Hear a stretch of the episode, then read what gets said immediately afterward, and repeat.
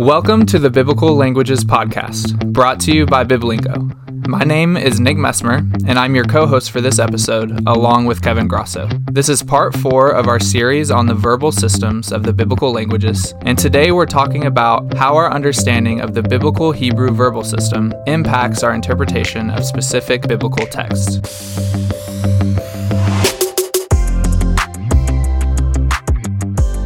So, this is our first of two concluding episodes for this series.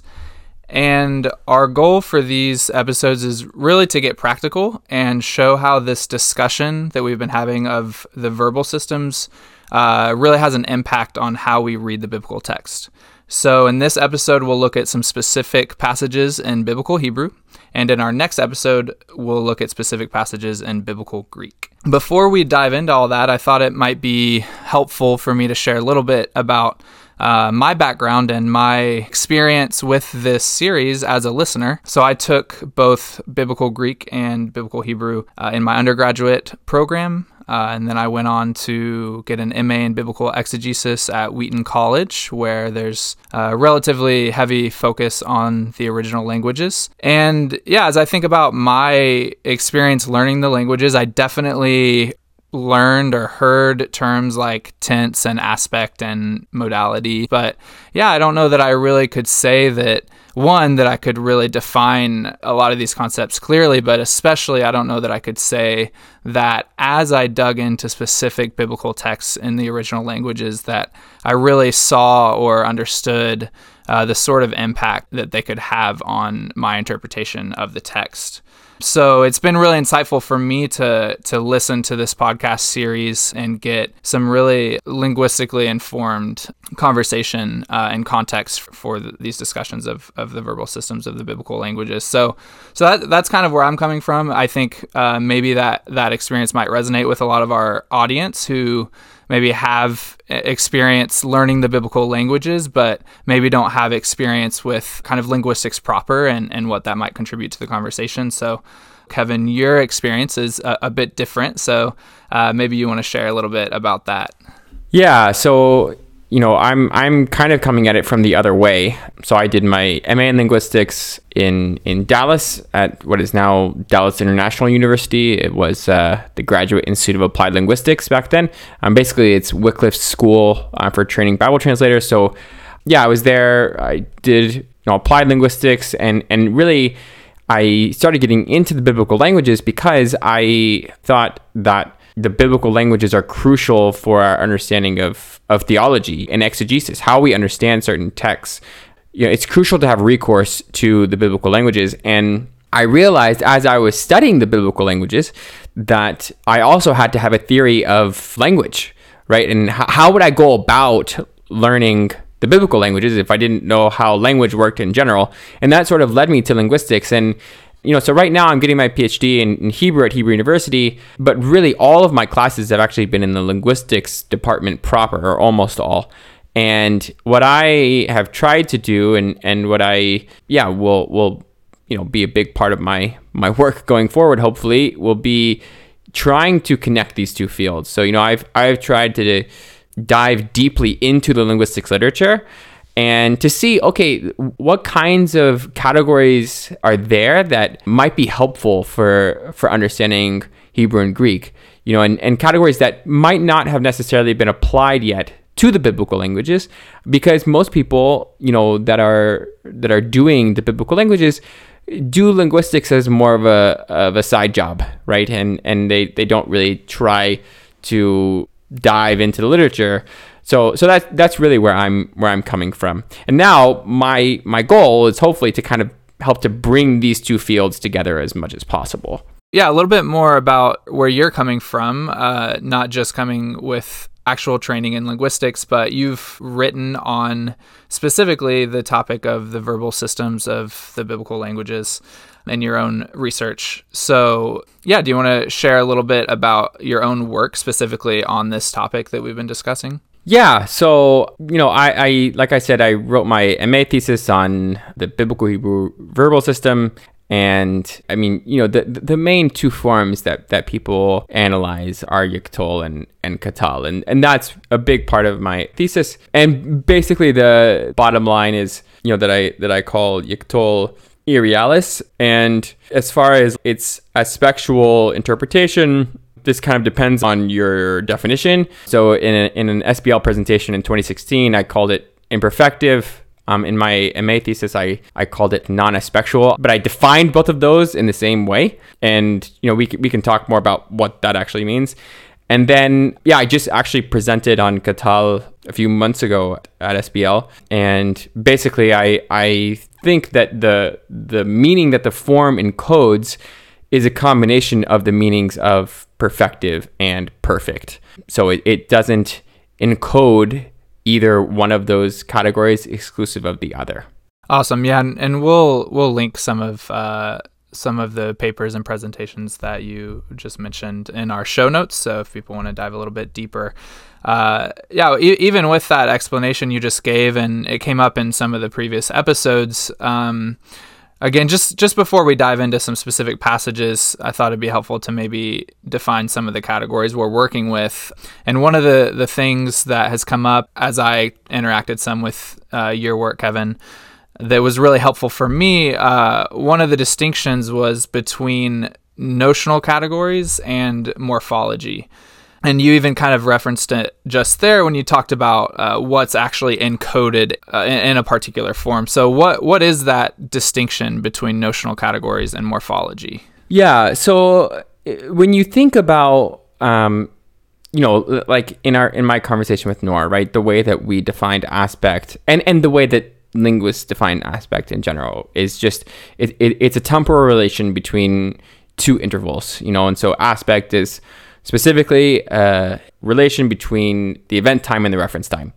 Um, and so there's really only so many ways logically we can relate um, event time to reference time, and and those those are notional categories, right? So we can say that you know the the reference time is is included within the event time and and the event time you know extends beyond the reference time right so so that sort of um, understanding is you know something that we can see okay this is the kind of situation in the world that you know we would be talking about you know a situation without endpoints right? So we, we, we can think about that. But that that's different than you know saying that a particular verb form in the morphology encodes that meaning right? Um, so so so to say that you know the the morphology gives us that particular notional category is different. And, and we shouldn't necessarily expect you know a certain verb form in a language to give us as you know a neat package oh this is the notional category. It's event time included within reference time right? Like like it doesn't it doesn't necessarily have to do that. There, might be other um, ways that that the language um, expresses those notional categories and and uses the morphology to do that.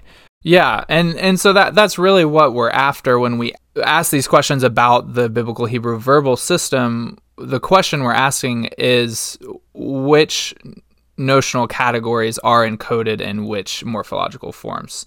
Uh, and, and that's how we refer to them. When we say katal yiktol, we're, we're referring to morphological forms that we see present in biblical Hebrew. And the question is, which notional categories are encoded in that morphological form that we're referring to as katal, etc. That's what we're after. Yeah, exactly. And and and you know, in fact, the reason why we say yiktol and katal, right, is because there have been debates about what the the notional categories are, right? And so people have said, oh, okay, well, let's just be fair. Let's just call the form by its morphology, right? Let's not let's not label the form as a particular notional category, whether it be imperfective or modal or irrealis or whatever or future. Like, let's just say it's yiktol. We can all agree that's the morphology, and then we then we have to figure out, okay, what is the best analysis for this particular morphological form? Um, you know, using the notional categories that we have. Right, right.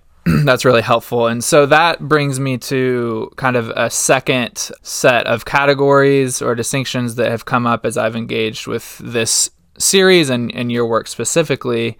between semantics or meaning and interpretation. So, again, we might say that particular notional categories are encoded in a particular morphological form. What does that mean when it comes to those two additional categories of semantics and interpretation? Yeah. So, I mean, particularly the, the notion of, of semantics being the invariable meaning of a form. Um, this is something that is really crucial when you're doing semantics. So when you think about what what does a form mean, um, what we're what we're thinking of is what is the form's contribution to the context, right? And so uh, this is something that is a pretty important notion within biblical studies because I think a lot of times people get this confused. People will say things like, "Well, like a form only means something in a certain context." Well, that's kind of true, but but forms still make a contribution to the context, right? You you can't say that a form is determined absolutely by by context, right? It, it's only so flexible. You know, how, no matter how hard you try, if I said I ate dinner yesterday, I, just can't mean I will eat dinner tomorrow. It just doesn't mean that. So the issue is that you you do have a contribution of the form, right? But that's not the same as the interpretation of the form in a given context. So, you know, the the interpretation we can say is, you know, how we might understand a verb in in a certain context. So that might be, you know, th- there's all kinds of ways that we can understand a certain form, um, but but the invariable meaning, right, the semantic meaning of the form is something that regardless of context, is always going to be there. So when we say something like the ed morpheme in English, right, is past tense, what we mean is that the contribution of that form is past tense. You will not find it in in future context. Now, now that we can debate about whether that analysis is correct, but that's what we mean when we say that that it is a past tense form. Right. And in your work, uh, you also spend time distinguishing between the meaning of a form and the functions of the form. And that's what you're getting at there is when you say the meaning, you mean the invariable meaning, uh, the, the meaning that that form contributes to the text, no matter the context. Uh, whereas the function is really, would you say, the the meaning plus context, how it interacts in the context creates all these different functions? Yeah, yeah, exactly. So, so the idea is that you, when you're analyzing a a particular morpheme, right? Any meaningful unit in language. You, you are never analyzing it in isolation, right? You're always encountering it in within language, within, within a particular context. And in that particular context, it's going to get a certain interpretation. So we can look at a form and we can see here's this range of functions. If we look at all the different kinds of contexts that it can appear in, right? There are some contexts, you know, like we just said, that that you know, it, it won't like certain morphemes won't appear in. Um, I ate dinner tomorrow doesn't work, right? It just it it th- there's a clash between the adverb tomorrow and um, the meaning of um, you know the past tense morpheme in English. So so the point is we, we we can look at all the different functions of a form, and then what we're trying to do when we do semantics is take all those functions and say okay, what's really common between all of these functions that we can say, you know, this is the contribution of the form um, in each of those contexts. So there's there's got to be something similar about those contexts um, that allows this form to be used and and you know and and it prevents it from being used in in other contexts.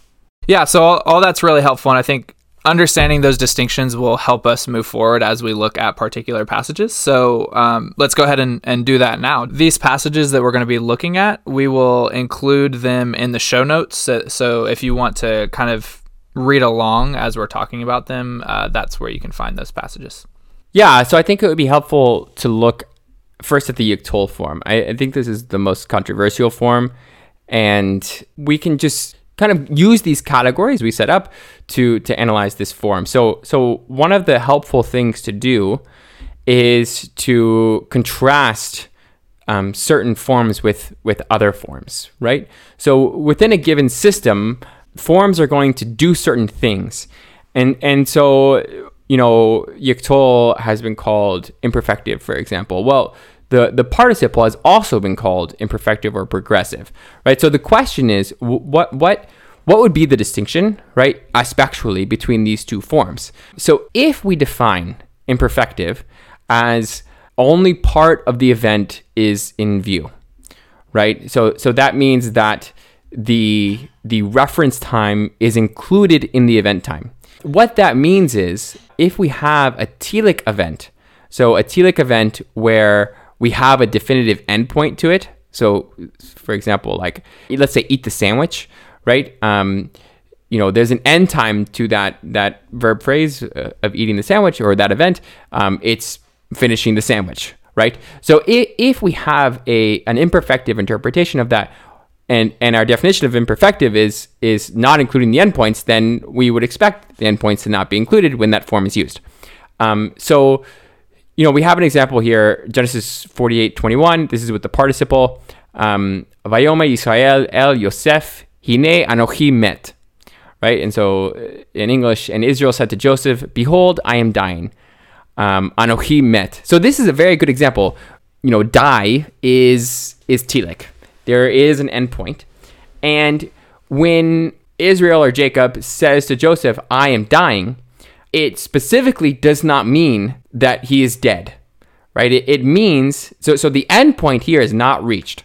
And this is very, very typical. If the participle is imperfective or progressive, this would be a very typical interpretation, right? Where the endpoint of a you know telic predicate is not yet reached.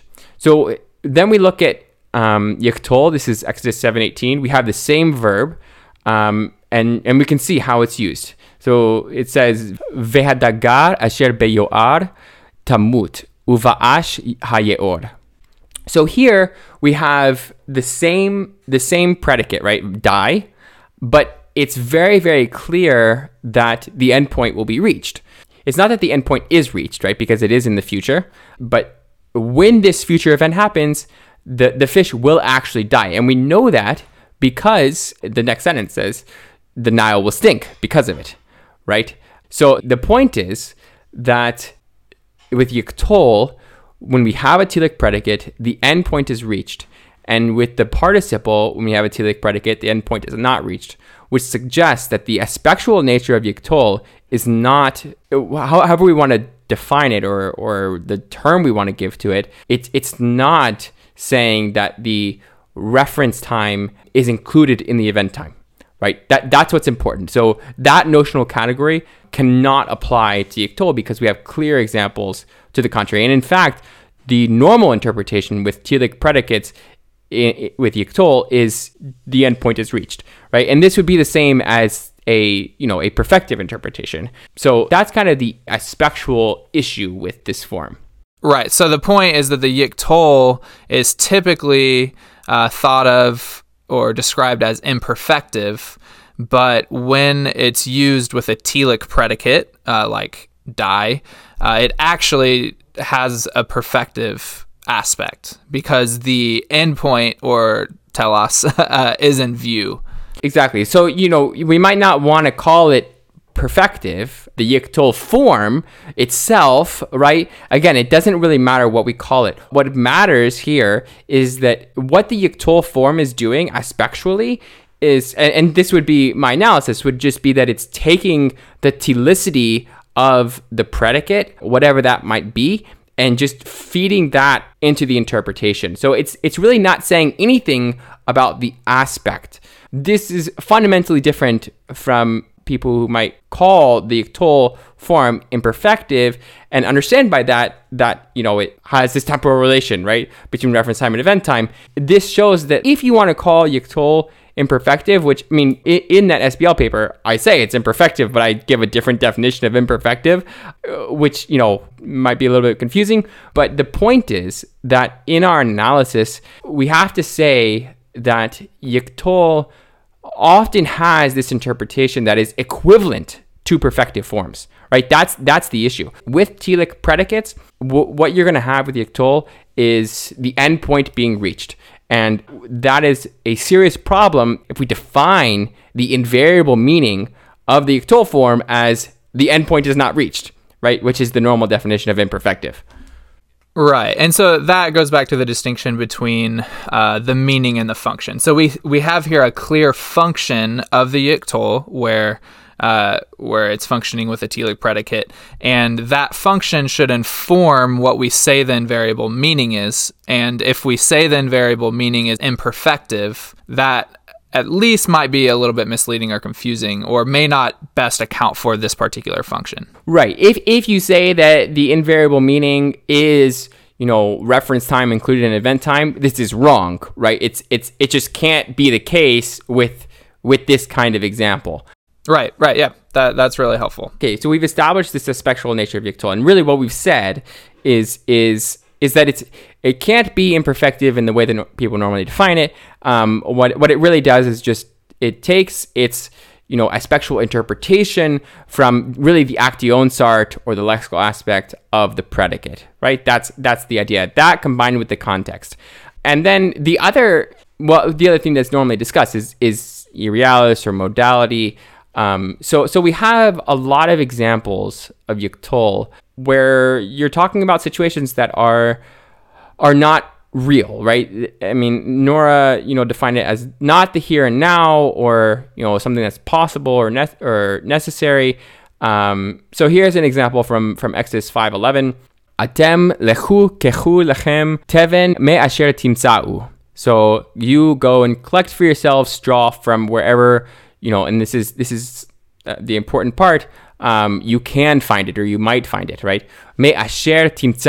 So they're being commanded, right? This is, you know, the Israelites being commanded to to go and get straw where wherever they can possibly find it. So they can possibly find it or whatever. That kind of situation did not happen in the world. Um, so so this is, you know, kind of a classic modal example wherever you have the ability to find it. It's called circumstantial modality, or you know, there's other names for it. But but yeah, that this is the idea. So so the point here is is again, how can we provide a meaning to the yiktol form here that can account for this use? So again, if we say it's imperfective, it would be very hard to say that this function can be accounted for with the meaning of reference time included in event time right? How, how would we do that? And, and, and the same, you know, w- would go, we have other examples of, you know, past yiktol. So uh, if we want to say that, you know, the yiktol is future, we run into the same kind of problem there, right? How, how do we account for a past interpretation of yiktol if we say that the form is future, right? We, we just can't do that. So I think if you look, what's important is each of these kinds of meanings do have something in common. And the commonality is that there is some modal element in the context. So the typical analysis of future is is a modal analysis because because the future is future time is fundamentally different from the past. It's not known. Again, things like your ability to find something modal habituals are are also um, analyzed as modals. All of these sorts of functions do have something in common, and the common element in them is this sort of modal analysis of each of the functions. Yeah, yeah, that makes sense. And you know, we see that even in the previous example from Exodus, uh, because it's a, it's talking about the future, that that would be modal as well. So I do remember reading your paper as well, and you kind of use this term irrealis, which I s- assume means something like non-real or something like that. Um, and but you really distinguish it from the term modal and kind of explain why saying the yiktol is a modal is maybe not the most helpful label as well. So why is irrealis a more helpful label than modal? Yeah, so modal really is a semantic category that is applied to a lot of different things. So, you know, it, nouns can be modal, right? Um, imagination is a modal noun, or imaginary um, is a modal adjective, right? And and they have certain properties, right? And so so modality is kind of something that we use as linguists, particularly people talk about possible world semantics. It's a tool that we use to analyze meaning, right? Um, and there are some forms in some languages that so happen to express a type of modality, you know, a type of let's say, possibility, right? So, for example, can in English is a modal form. Why? Because it expresses a certain type of modality, namely, you know, your ability to do so, something, or yeah, I mean, mostly your ability to do something.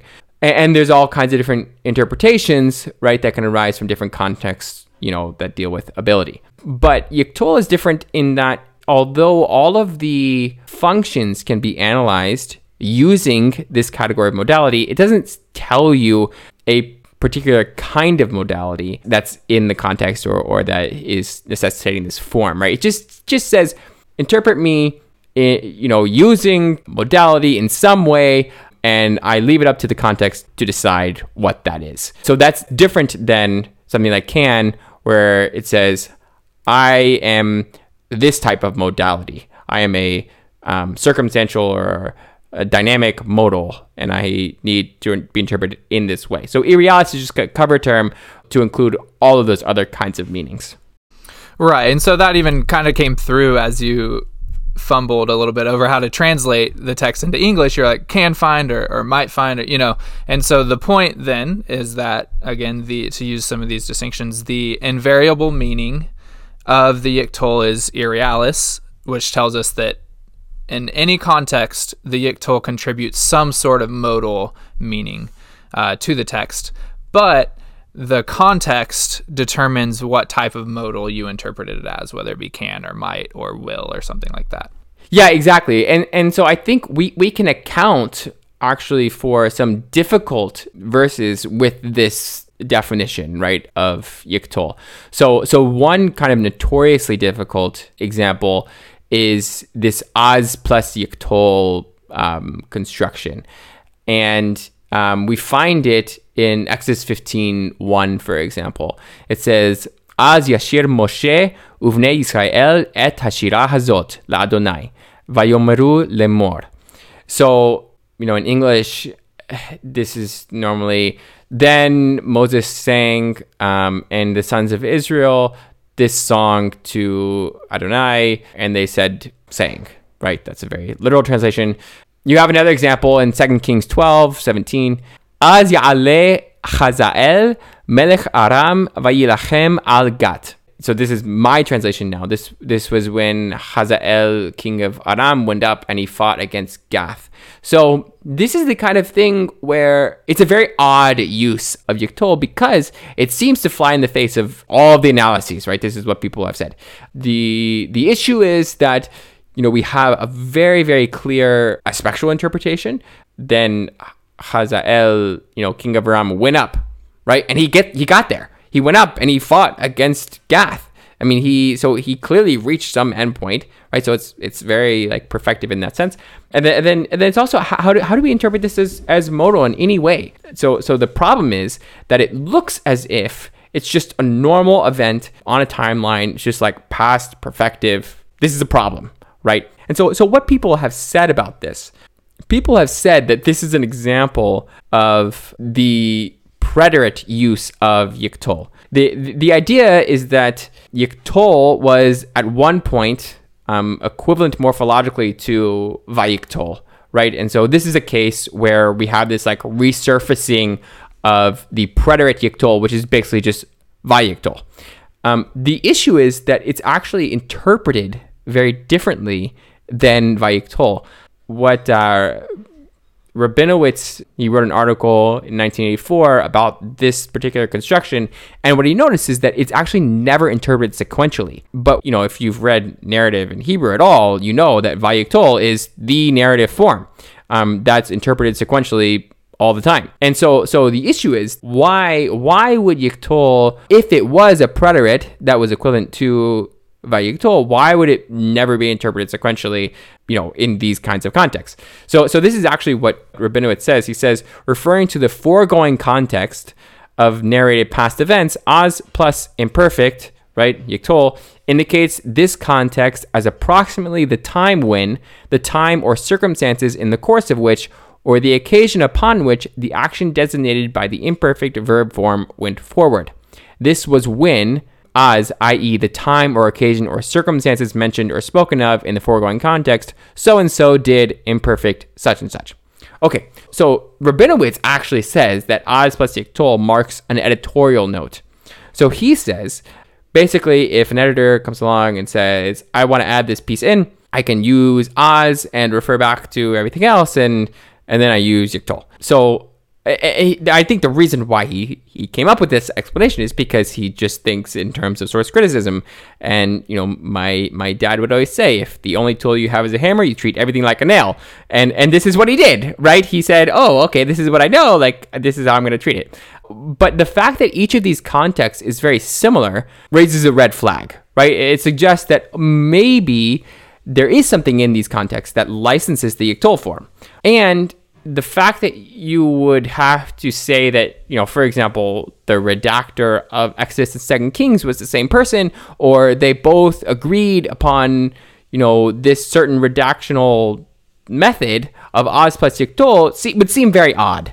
So this actually is expected under the Irrealis interpretation if we just take az as a potentially subordinating particle, and that represents a circumstantial clause. So across languages, we, we find this where circumstantial clauses will have, um, you know, a subjunctive after them. Um, we have the same thing in Latin, for example. And the point is that um, this this circumstantial clause is actually not part of the mainline story of events. And so it relative to the story, right? It is it is um, you know interpreted as sort of like background information or something about this az and its subordinating function relegates it to to something that is you know more in the minds of the the people in the discourse right? So it's, it's not that it didn't happen but it's that it's that the way it interacts with the rest of the discourse it's it's not on the main line of events right? And so it doesn't refer to like what we talked about with Nora like the here and now or like certain parts of the story. Right, right. So actually, that language of the here and now is really helpful here because, like you said, it, it did happen, but in the here and now of the the author or the speaker, it didn't happen in the here and now. Right. And so and so, you know, there there are certainly things to be worked out in this analysis, right? But but the the tools are are definitely there. Like we know az could be a subordinating particle, and so you know the idea is that it, it would just be functioning in that way sometimes, and other times no. But when it is with Yiktol and it has a certain context, I mean, it's I think it's pretty clear that the answer to the question, and this is just how you do semantics, right? If you if you have this, these anomalous forms that all appear in the same context, then the way you go about analyzing that is you say, okay, there's something special about this context that licenses that form right? And and and so you have to look carefully at that context and see how it's contributing and how that might interact with that form. So, so again, you're seeing that same invariable meaning of irrealis con- being contributed by the Yiktol, but the function of irrealis in, in this particular context looks a bit differently than than we've seen in other contexts. But that that invariable meaning of the Yiktol being irrealis is still there. Um, and so all these examples we've looked at, it's there, and so that that's kind of uh, how we're making this case or how you're making this case for the Yiktol being Irrealis. Yeah, and I should say too that you know Irrealis is a term. I mean, I, I just looking at it cross linguistically, I don't really think it is any different than than the subjunctive, for example. I mean, I think those are those are different names for the same phenomenon. So, so the point is that you know, again, it's very very normal for these forms cross linguistically to be in these kinds of subordinate contexts. That's just it's just how they're used. It's, it's not it's not any subordinate context, right?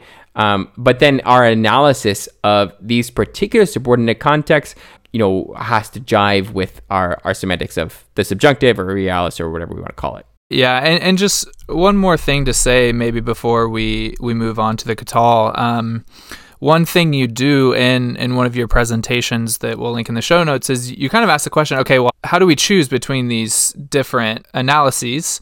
How do we choose between them? How do we measure the strength of each analysis? And the points you give are really helpful, I think, for people like myself who are coming from this who aren't experts in linguistics because they really are the way that you measure analyses in all sorts of fields.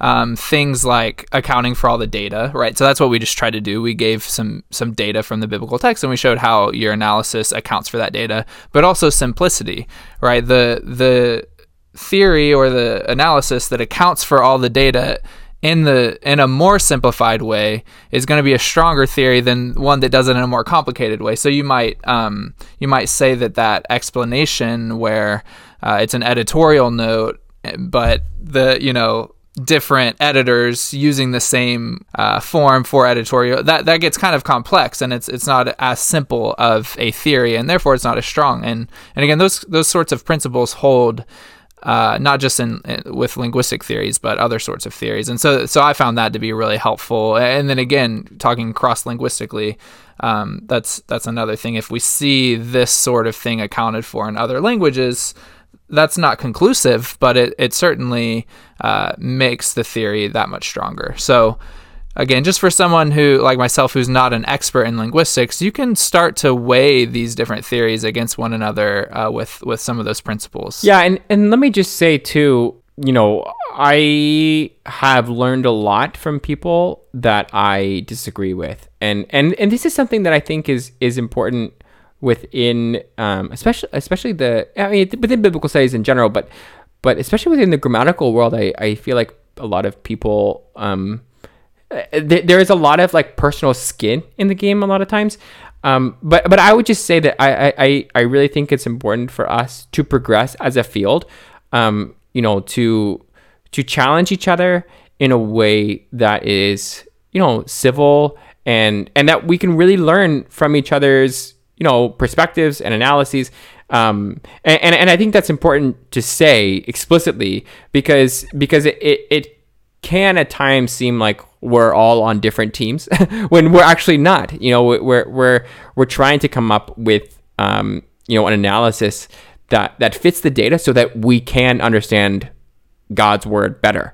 Um, and, and at the end of the day, I, I think it's important to always to always keep that in mind.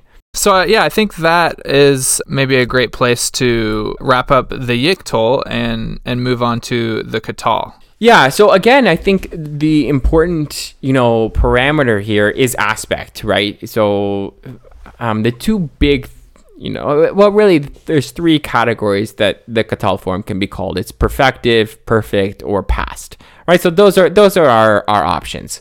Um, and so we have very clear perfective interpretations. Um, you know, this is an example from Micah 6 4. Ki ticha me'eretz Mitzrayim this is like, you know, I brought you up from the land of Egypt. Um, very clearly, God brought them all the way up from the land of Egypt. They actually got brought up and they reached the end point, right? That's the, that's the important part here. You know, this is a telic predicate. They, they actually left Egypt and, and went to somewhere else. So, so that's an example of perfective. And then we have examples of perfect. This is from Genesis 26, 27. Vayomer Alehem Yitzchak, Madua batem elai. You know, so I'll read it in English. Isaac said to them, Why have you come to me? We have this interpretation of of perfect, right? Why have you come to me? Right? You have come, right? So so the the perfect interpretation here is is a result perfect. So it means that you know there was some past action with a present result. In this case, the result is their presence. So someone actually came to someone else. Um, and then we have uh, these other examples like a stative use. Um, this is from Genesis 4 9. Vayomer Adonai El Kain, E hevel ahicha, vayomer lo yadati hashomer ahi anochi. So again, we have you know a particular aspectual interpretation, right? God says to to Cain or Cain, "Where is Abel, your brother?" And he said, "I don't know." Right? And so this is a very clear example of, you know, he, it doesn't mean I didn't know, right? He's asking, "Where where is Abel, your brother?" I don't know, right? Present stative. You know, am I my brother's keeper? So, so if we just look at these examples, right? We, we have three different interpretations, three different functions, right? One form, and so so our our our task now is to figure out okay, what is the common element in these interpretations? How do we account for one single form doing these three different things? So, you know, people have said, oh, okay, well, the katal is perfective. Well, the question is, is how do you account for, you know, the perfect uses with a definition of the katal form that just says the uh, event time is included in the reference time? Because with a perfect use, the event time precedes the reference time. So, so the issue is that our, our definition and the data don't match up right? And again, the stative use is, is the same problem. So with the stative, it's, it's actually a bigger problem for a perfective form because states don't have endpoints, right? So here we have the opposite problem that we had with the Yiktol. So states don't have endpoints, but the perfective says, I end, right? Perfective says the end of a situation has, has happened because the entire event time is included within the reference time. So the event has to end. And so how how then can we account for a state of interpretation with you know like lo yadati? I don't know, which is very clearly you know doesn't have an endpoint w- with this definition of perfective and with this definition of perfect, right? We can't just say you know the the event time precedes the reference time and say oh well this accounts for you know the perfective examples somehow and this accounts for the stative examples somehow. We have to come up with the, some sort of story on on why we have these three different interpretations. Yeah, yeah, for sure. I mean, yeah, I think in in my head for a stative, uh, it's been easy to maybe just like lean on the perfect of like I have not known, and the present implication of that is I still don't. But yeah, kind of like you said, it's like I feel like I'm I'm just yeah using that as a crutch, and it, it doesn't really like make sense of of the katal to me. So I would be interested in knowing how to do that. yeah, yeah. So so l- l- let me talk first about the the tense, right? So so again, some people have said that katal is past tense. So you know, uh, again, the, the main problem with this is just these kinds of examples, like in Genesis four nine, lo yadati, where very clearly it doesn't mean I didn't know. I mean, he's asking a question, and it's, it's totally irrelevant what happened in the past. What's relevant is whether he knows now. The issue is that, and, and really any kind of present perfect is also an issue for the for the past tense analysis, right? So you know, why have you come to me is present, is present tense.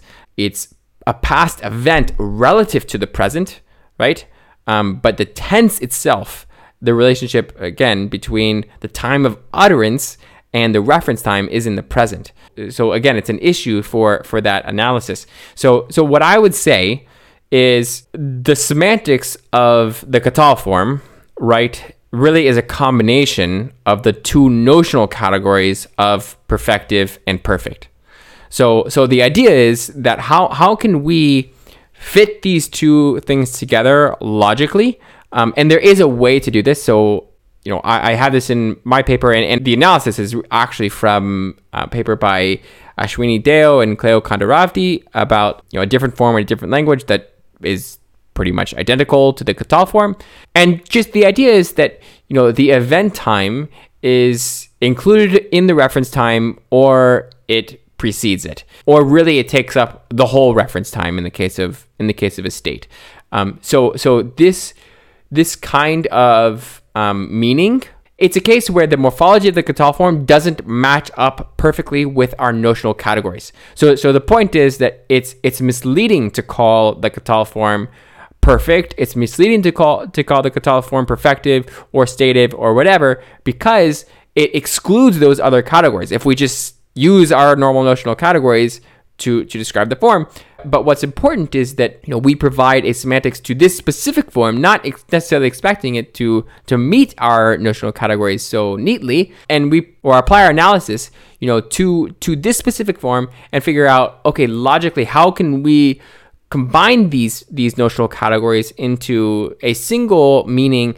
that the Katal form contributes to the context.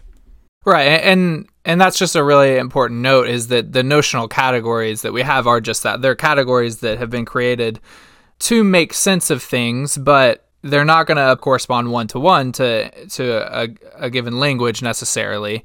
I guess they might, and that would be helpful. But you could just as easily come up with your own notional category that maps one to one onto the Katal, but it's not that helpful because no one else uses that notional category. Well, well, it, and this is part of the point is that e- even our notional categories, uh, most of the time, were just developed from English, right? So, so the the point of like the you know the notional category that we think of as perfect, for example, is strangely familiar to English speakers who have that form in their language. And, it's fine, right? Like we have to do this. We have to think in a language, right? But really these these categories are I mean they are logical categories, right? There are only so many ways we can think of a relationship between two intervals, but they they are going to differ across languages. And there are going to be some forms you know that are that are the same. The um like i said the the Katal form is very similar to to other forms cross linguistically the german perfect is, is, very similar. The french passé composé is very similar.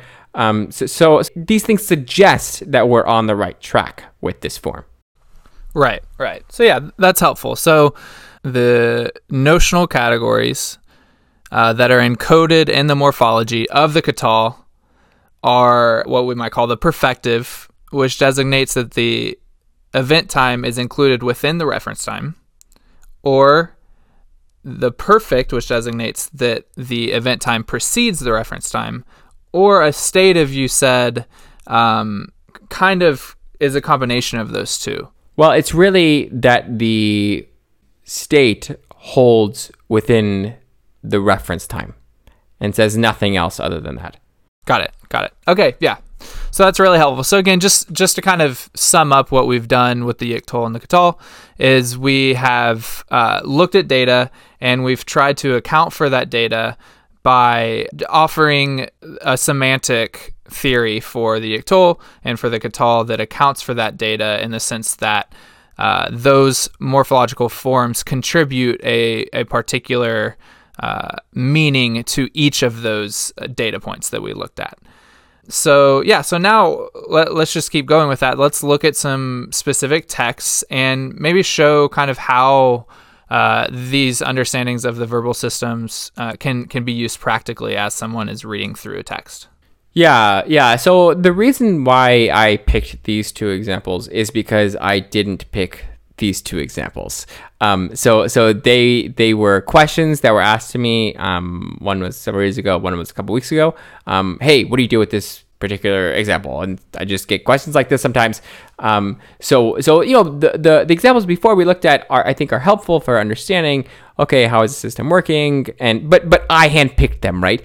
Um, so in this case, like someone else picked them, and and it was you know a kind of a challenge. You know, how, how do you account for this? Um, so this is the kind of thing where I think um, it's helpful to to really like dig in and see okay how how do we account for this? And and two how how do the, the translations account for it? Um, so so here here's an example. Proverbs 24 32 va'echeze anochi ashit libi ra'iti lakachti musar so the ESV says, Then I saw and considered it, I looked and received instruction. The NET says something similar. When I saw this, I gave careful consideration to it. I received instruction from what I saw.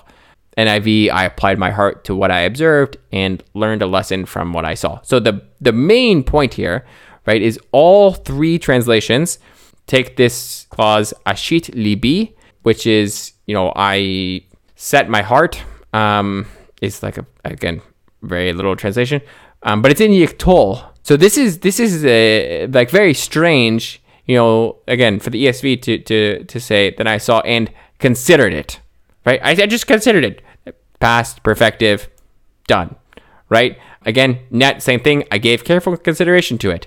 Um, I applied my heart, right? Again, in all of the translations agree actually that here we have an example where yiktol means something that it isn't supposed to mean and and and this would again be a problem for for anyone's analysis of Yiktol. It seems you know very perfective like.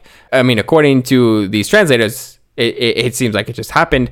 So so there are several things involved here. Um, one is you, you you have a contrast between two verbs of seeing. Um, one verb of seeing chaza, or in this case, you know, it's va'echeze, and then ra'iti. So, so what's important about these verbs, first of all, is that that chaza means something more like look. Okay? And look is not the same as see. And ra'iti is the normal word for see.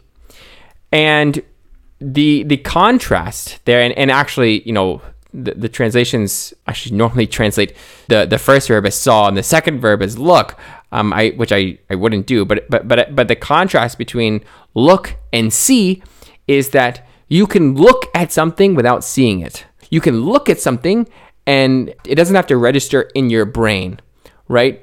And I think this is actually crucial for understanding what's going on here.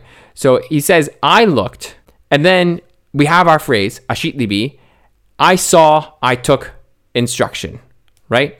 So if he looked, then he probably had a, a reason for looking. And, and we all know that in Proverbs um, and in poetry in general, we're, we're missing all kinds of conjunctions and it's very terse, yada, yada, yada. Um, so it's very, very normal for yiktol to appear in purpose clauses. With lema'an, for example, this is basically the same as hina in Greek with the subjunctive. They just work the same way. So so if we say I looked, you know, with an implied so that I might set my heart, right? And and in particular in this context, it's talking about the person looking at a sloth, someone who's lazy. And the idea is that he looked and then he thought about it, right? He looked in order that he might really consider it, and then he saw, then he then he he recognized, right? Then when he sees, after the looking, after the considering, he sees, ah, this is not good. And then he accepts the instruction.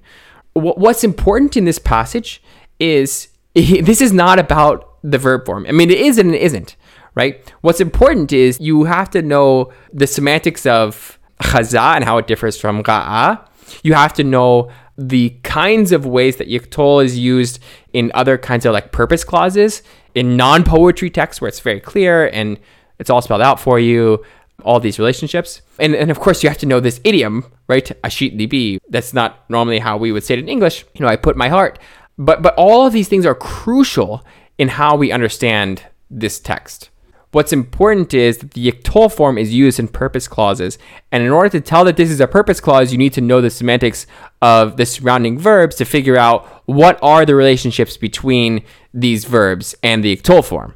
I also think just that that whole concept of invariable meaning is helpful because if you take that to heart, then you're not going to be content to just translate it kind of like these translations do as, though it's like a past perfective. And because it, it makes the most sense contextually like you're you're not going to be okay with the context kind of overriding your your understanding of the semantics of the form. And so you're going to then ask okay well how can i account for that the semantics okay the invariable meaning while doing justice to the context? And, and that's the sort of thing that would lead you to that purpose clause that does account for what we've said the invariable meaning of the yiktol is irrealis right?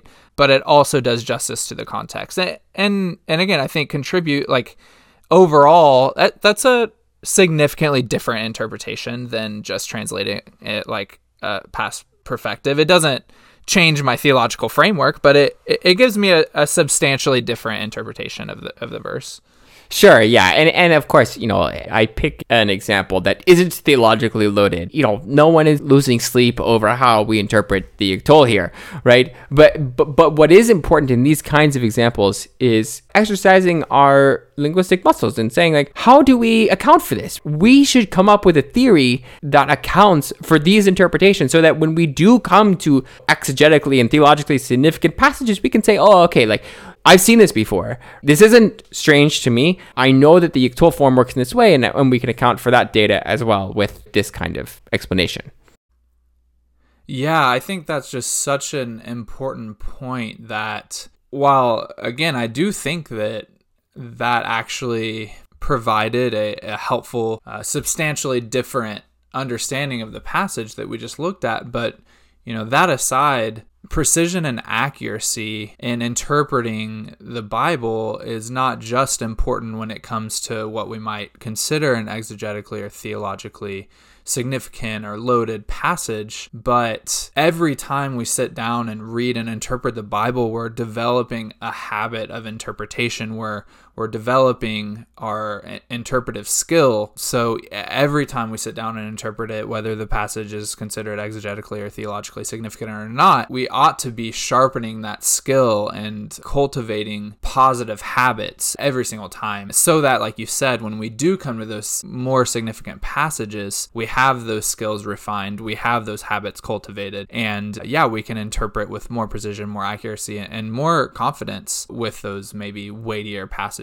So yeah, I, I just think that's so helpful. And, you know, even just the deeper point there of whether we consider the passage theologically significant or not, yeah, I just think it's important when we're dealing with what we consider to be God's word to do it with as much precision and accuracy as we can just out of respect for the text. We want to know what it says, whether what it says in any particular instance is going to be fundamental or, yeah, really significant to our overall theological framework. We want to respect the text. We want to do justice to the text uh, no matter what. So, what's the second passage then that you chose? Yeah, so another one, this is just, yeah, one I got asked on several years ago, Psalm 93 1. And the important point here, it's a very similar example in the sense that that the yiktol form is important, right?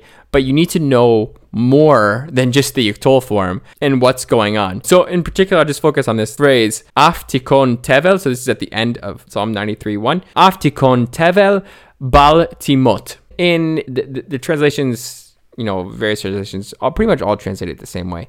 The KJV says the world is established, that it cannot be moved. ESV, yes, the world is established, it shall never be moved.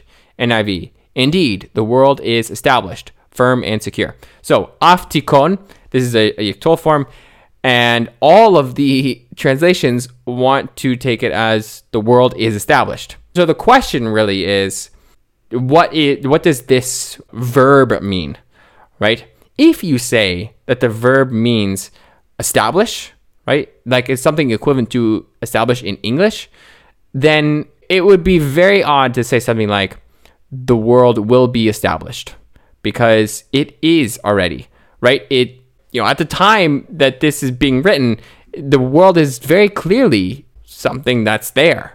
um, and, and, so this is, I think, the issue with, with all, the, all these, you know, translations are struggling with this, right? Yes, the world is established. It shall never be moved. So they don't have a problem with this next clause, bal timot, like it will not be shaken, whatever. Um, that's future right, we can say that that event will not happen in the future. It won't be shaken. Um, but the problem is, is this this establishing verb, right? Um, w- would be very odd to say it's in the future, even though yiktol um, is normally interpreted as future or or some sort of modal right element, right? But how can we say it's possible that the world will be established, right? Like that's that's the issue. So this though is really only a problem if we translate this verb as established in English, which is at least at least on a very normal interpretation, a verb of creation. And and verbs of creation often imply non-existence before the event. So this is the issue, right? And this is why all these translations just say, "Oh, it's it's established," even though you would never take the yiktol form in an ordinary passage to be, you know, a, a you know what this is an adjectival passive present state, you know, that's just there. So so the solution is we, we know that the world is already established, so it can't be future. However, we, we don't know if the world God created will stand firm in the future. Right? And so and if you look up in the dictionary, this word stand firm is also a gloss. so it's not even that we this this meaning is something I'm making up. It's just that these translators happen to pick established as the word that we need to translate it in this passage. If you just said, yes, the world will stand firm, it will not be shaken. It makes a lot of sense, right? The world will, you know, continue to be there, right? It will stand firm. Nothing will move it. Um, and then it says it will not be shaken. So, so, so the issue is that how we translated or understood the verb with the yiktol form affected our options for how we then, you know, interpreted the tense or aspect or modality of that verb form, right? So, so this is an example of how it's super important to be really careful not only of, you know, what, what our semantics is of the verb forms, but also the semantics of the lexical item where in which the verb form is found. Right. And, and again, it, just like the previous example, it kind of goes both ways. Like you just said, if you know that this particular verb can be translated as something more like stand firm rather than establish. That helps you uh, with how you interpret the yiktol in this case. But but it works the other way around that if you have a strong analysis, a strong theory of the yiktol, it can at least be a red flag for how you then choose to translate it, right? Okay, I mean, exactly what you just said. If you have this strong theory of the yiktol, you're going to say, okay, that doesn't quite make sense with establish. So, are the are there some other options for what it, it could mean lexically? And then that takes you to the dictionary, and you see the other the other uh, potential translations and they're oh perfect. You know stand firm. That fits with my understanding of the yiktol boom we're good to go. So yeah it, it's great to see how all these things work together but but also specifically how having a specific analysis of uh, these morphological forms can actually uh, lead you in the right direction in terms of interpretation yeah, yeah. And like you said, it does go both ways. And what that means is that if you are going to do, and this is one of the things that I think is really lacking right now in the study of the verbal system, I mean, really in Hebrew and Greek, you have to do other things besides verbs. There's a reason why, for example, a huge thing is how verbs interact with nouns in a verb phrase you you have to be very very careful about how all of these things are combining and interacting with each other. And it's it's very complex. And, and it, it might sound daunting. You know okay so you're telling me now i don't have to be an expert in only verbs but i have to be an expert in lexical semantics and you know all kinds of other things too. Um, i mean I, I mean honestly yes in, in some ways like you we, we do need to be. But the, the point is that when we approach a text, we have to recognize this complexity, right? So, so the take home message is not that, oh, you know, I can never know enough to really analyze the system well, but the take home message is be cautious, right? And, and even, even these kinds of analyses, uh, I mean, I think Steve said this um, in, in our interview. It's a case of probability. And I think it's probably right. But at the end of the day, I'm interpreting a language that I don't speak natively. No, no one does. And so we, we just have to be careful, given the complexity of, of how we understand these things and do our analyses well and really recognize all the sorts of pieces that go into the puzzle. Yeah, and I think it goes back to the point you made earlier that this is a team effort and, and we need to work as a team. And the the way you do that is by both contributing and also uh, leaning on the contributions of others. And so, if you're listening to this and this was a riveting experience for you, if this was exciting and engaging, then maybe you are the person that needs to develop that expertise in linguistics and verbs and beyond verbs and, and all those things that Kevin is saying need to be done in the field. If this was more daunting for you, that's okay too. That doesn't mean you can't be an exegete. That doesn't mean you can't be in, in the field of biblical studies, but it does mean you, and I'm speaking to myself here, it, it means that we need to at least rely on the contributions of those who are specializing in these fields. And to do that, we at least need to have a foundation, and, and hopefully, we're starting to develop that sort of foundation from this series. Uh, but then, then the next step is is absolutely listening to those voices that are that are putting in the work in this particular field. So, so yeah, I think those are some big takeaways uh, from this. Is we need people doing the work, and we need people integrating that work with with other work as well. Yeah, yeah, for sure. And I, I would just want to encourage whoever out there, like, sometimes when you read the literature, it seems like solving these sorts of grammatical problems are impossible.